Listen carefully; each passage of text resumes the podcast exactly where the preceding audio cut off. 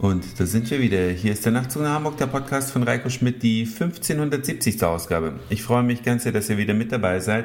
Und ich sage euch, manche Sachen verstehe ich ganz, ganz schwer. Viele Einzelhändler klagen, dass die Kunden so viel im Internet bestellen und äh, damit quasi die Ladengeschäfte kaputt gemacht werden. Das stimmt zum Teil. Das muss man wirklich sagen. Der Buchhandel hat zu kämpfen, nachdem die Leute ihre Bücher alle im Internet bestellen und in Zukunft vielleicht auch ihre Bücher elektronisch bestellen, sodass man noch nicht mal mehr ein Buch bewegen muss. Das ist also ein Problem. Der Schuhhandel, da weiß ich nicht, wie sehr der betroffen ist, aber viele Damen bestellen sich Schuhe im Internet. Die Zalando-Pakete in den Büros sprechen echt eine eigene Sprache, weil in manchen Firmen, wenn man da das so mitbekommt, ist beim Portier unten ein Riesenstapel mit Zalando-Kartons, weil viele lassen sich natürlich ihre Sachen in die Firma schicken, denn sie arbeiten so lange, dass sie zu Hause nie die Chance haben, das Paket in Empfang zu nehmen und dann irgendwie zur Post müssen. Ihr kennt das alles, wie schwierig das ist. Ja, also diese Sachen werden dann häufig in die Firma geschickt. Das ist die eine Seite der Medaille. Die andere Seite der Medaille ist aber auch, und die durfte ich jetzt am eigenen Leib erleben, wie die Preisgestaltung ist. Es ist ganz klar, dass Dinge im Internet billiger sein können als in einem Ladengeschäft. Das ist richtig. Aber natürlich ist es auch so, dass die Dinge sehr schnell verfügbar sind. Konkretes Beispiel bei uns ist im Korridor eine Lampe kaputt gegangen. Und das ist eben keine normale Glühbirne da drin, sondern irgend so eine spezielle von der Firma Osram. Und dieses Ding kostet im Laden hier in Hamburg 9,99 Euro, ist aber nicht sofort verfügbar, muss auch erst bestellt werden. Und dann kostet es 9,99 Euro. Ja, und dann bin ich im Internet unterwegs gewesen und habe diese Lampe für 5,11 Euro gesehen und 3 Euro Versandkosten kamen oben drauf, war ich bei 8,11 Euro.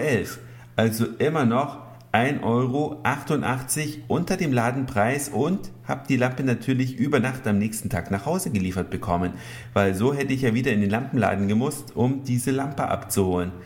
Also, was will ich damit sagen? Natürlich ist es schön für das Internet und bedauerlich für den Einzelhandel, aber wenn der Einzelhandel natürlich auch die Sachen nicht vorrätig hat, ja, dann kann einem doch keiner fast schon einen Vorwurf machen, wenn man es dann selbst bestellt, oder? Wie handhabt ihr das eigentlich? Bestellt ihr viele Sachen online oder würdet ihr in so einem Fall dann einfach warten, bis der Händler die Lampe zur Verfügung hat, damit ihr wieder Licht in eurem Korridor habt? Würde mich mal interessieren, könnt ihr mir gerne schreiben. Es war ich heute bei einem Großrestaurant. Ich habe manchmal so eine Macke, dass ich irgendwie Appetit auf irgendwas Bestimmtes habe. Und heute hatte ich Besuch, ein Freund ist vorbeigekommen und wir haben dann überlegt, oh, was könnte man essen? Ja, man will ja dann nicht immer Pizza bestellen. Ach, lass uns doch einfach mal, wie heißen die, Köttbullar essen, ja? Diese Dinger, diese kleinen Fleischbällchen, die es bei Ikea gibt. Also sind wir zu Ikea gefahren und haben dort für 4 Euro und Äpfelstückchen eine richtig fette Ladung bekommen. Das heißt, 15 Kettbüller sind auf dem Teller drauf. Das steht auch direkt schon oben so auf der Preistafel, ja, dass man 15 Stück bekommt. Die sind also in etwa so groß wie Walnüsse, vielleicht ein kleines bisschen größer für die unter euch, die dieses Gericht vielleicht nicht kennen. Und dazu gibt es eine Ladung Pommes, Soße und noch ein bisschen äh, irgendwie Johannisbeerkonfitüre oder was das auch immer war, was da dran war. Vielleicht waren es auch Preiselbeeren. Keine Ahnung. Auf jeden Fall lecker. Und dann habe ich mir überlegt, eigentlich verrückt, oder? Man fährt in ein Möbelhaus, um dort in die Kantine zu gehen. Und äh, geht eben nicht ins Restaurant hier um die Ecke und macht da richtig fetten Umsatz, sondern ja, ist fast schon wie zu McDonald's fahren. Ne? Man hat eine kleine Sauerei im Magen und da gab es dann auch noch Cola dazu. Und ich weiß nicht, seit wann das ist, es ist mir nicht aufgefallen, weil ich gehe super selten bei Ikea da in dieses Restaurant, auch wenn ich da doch mal was kaufe, gehe ich da eigentlich nicht rein, weil entweder hat man gerade keinen Hunger oder keine Zeit. Aber mir ist nicht aufgefallen, dass die namenslose Cola ausschenken. Kann mir einer sagen, wann Ikea dazu übergegangen ist, auf den Namen der Cola zu verzichten? Weil früher glaube ich schon, dass es da Coca-Cola gab. Und jetzt gibt es da äh, einfach Cola. Und dann habe ich gefragt, von wem stammt denn diese Cola? Habe ich da diese Angestellten gefragt und die meinten, das ist eine Hausmarke. Also es ist weder Coca-Cola noch Pepsi-Cola, es ist irgendeine Cola, aber den Hersteller wussten sie nicht. Sie wussten nur eben, dass es die beiden großen Marken nicht sind. Und dann gab es auch noch schwedische Bärenlimonade und alles Mögliche, also ganz witzig. Die Cola hat im Übrigen nicht so gut geschmeckt wie die richtige Cola aber man konnte sie trinken. Man kann ja das alles durchprobieren, weil man bezahlt ja nur einmal und kann dann immer nachfüllen bei Ikea.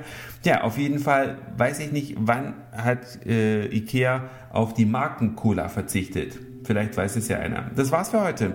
Dankeschön fürs Zuhören, für den Speicherplatz auf euren Geräten. Ich sage Moin, Mahlzeit oder guten Abend, je nachdem, wann ihr mich hier gerade gehört habt. Und vielleicht hören wir uns schon morgen wieder.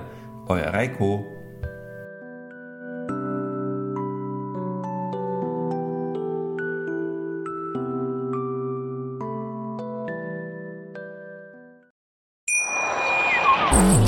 Schatz, ich bin neu verliebt. Was?